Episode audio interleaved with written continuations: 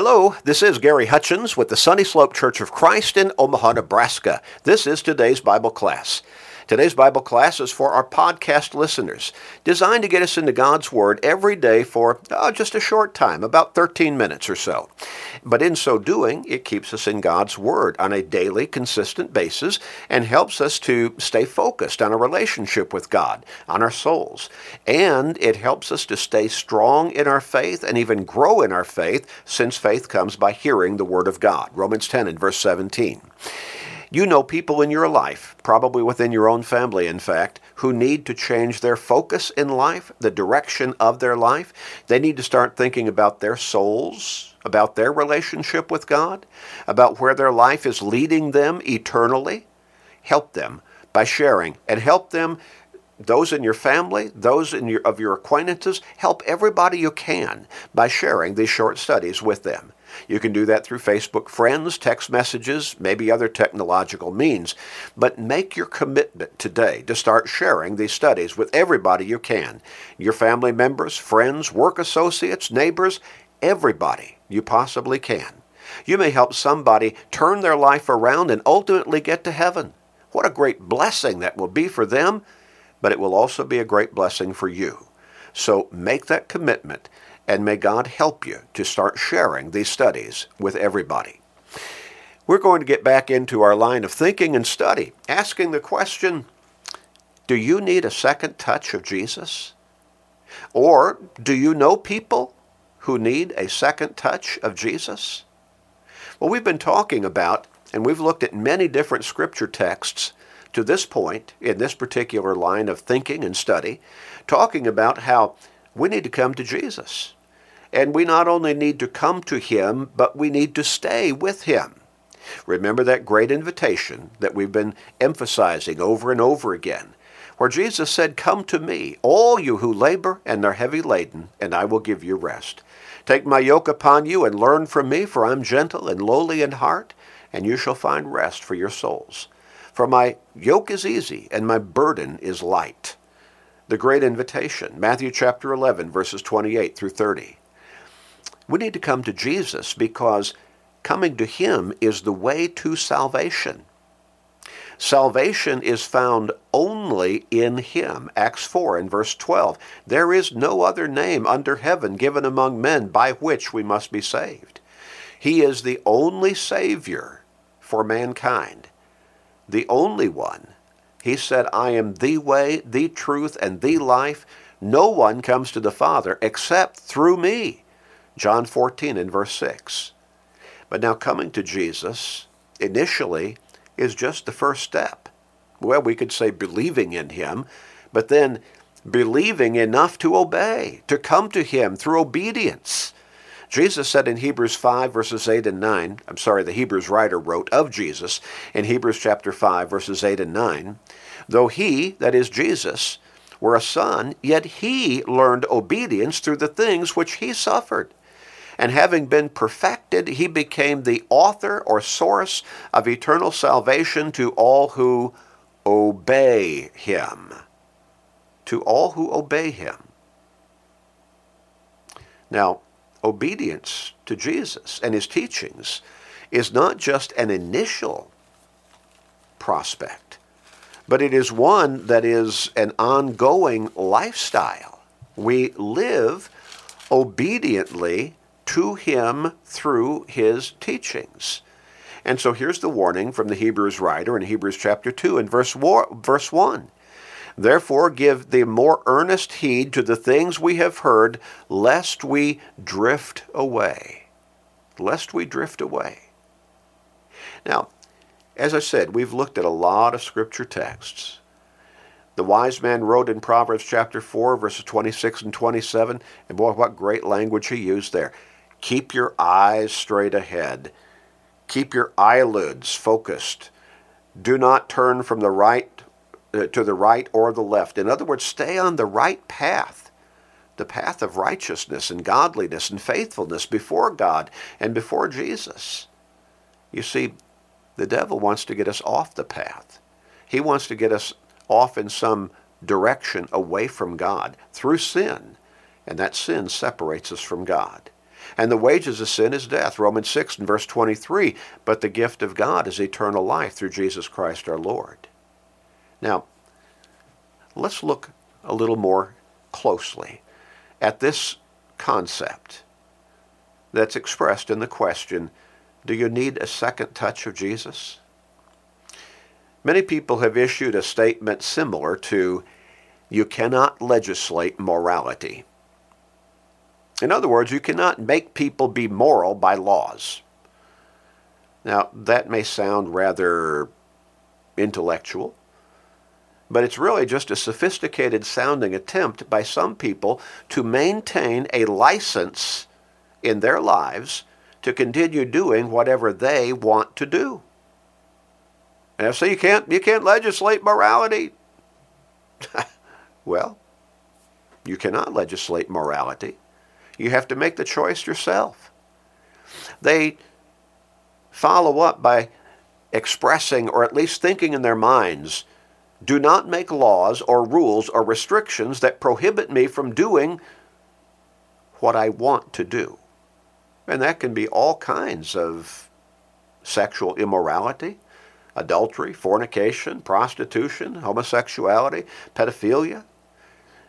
They want to be able to read whatever kind of literature they want to read, pornography, sleazy books, magazines.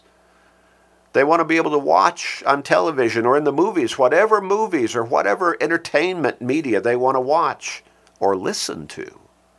It, that again could be pornography, sitcoms filled with sexual innuendo. Movies that not long ago would have been rated X are now rated R or NC 17, and they're open for just about anybody. They want the legalization of various illegal drugs so that they can partake of whatever they want to partake of. And it comes back to that you cannot legislate morality. Again, sophisticated sounding statement that means I want to maintain a license to do whatever I want to do in my life and with my life. But laws, laws that are put into place by society are laws that considers the morality of that time. Laws are considered to be moral at the time they're instituted.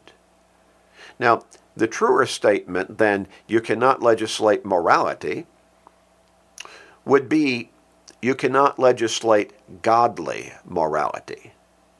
Because you see, while society implements, passes, put into pl- puts into place laws that they consider to be moral standards at the time they pass them, at the time they put them into place, societal morality is digressing. It is degrading all the time. And as morals slip farther into depravity, and boy, they are on an ongoing basis, then society continues to downgrade what it considers to be morality. How sad that is. Practices that would never have been approved a short time ago are now legally sanctioned. Legally sanctioned by society. Here's the reality we need to come to. Need to come to understand and then need to address. To change mankind, and all we have to do is just casually look around us and see all kinds of evil, wickedness, ungodliness, sinfulness, violence. But you see, if we want to change mankind, and people keep touting that's what they want to do, then we must change the character of men. And I'm using the word men generically there. I'm talking about all of humanity, male and female. If we want to change mankind, then we must change the character of men individually, one by one.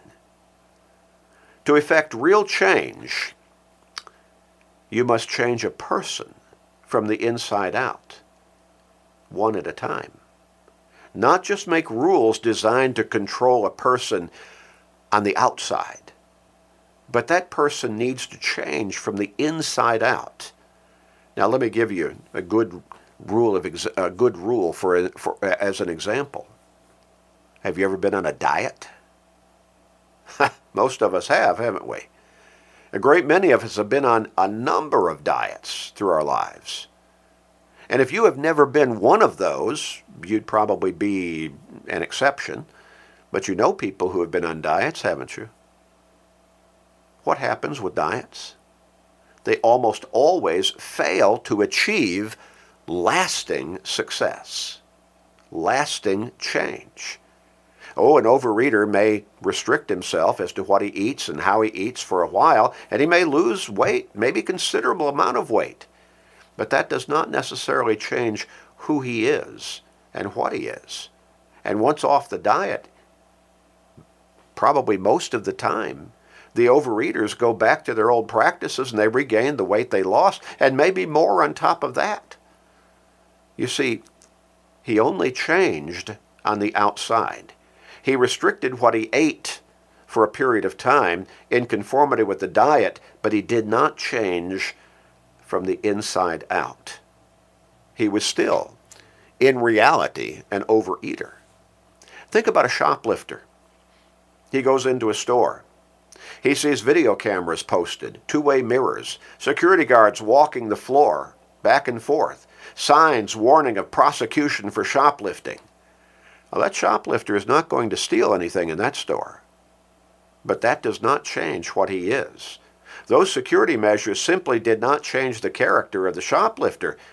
He's still a shoplifter, looking for loot. Those measures just kept him from stealing in that store.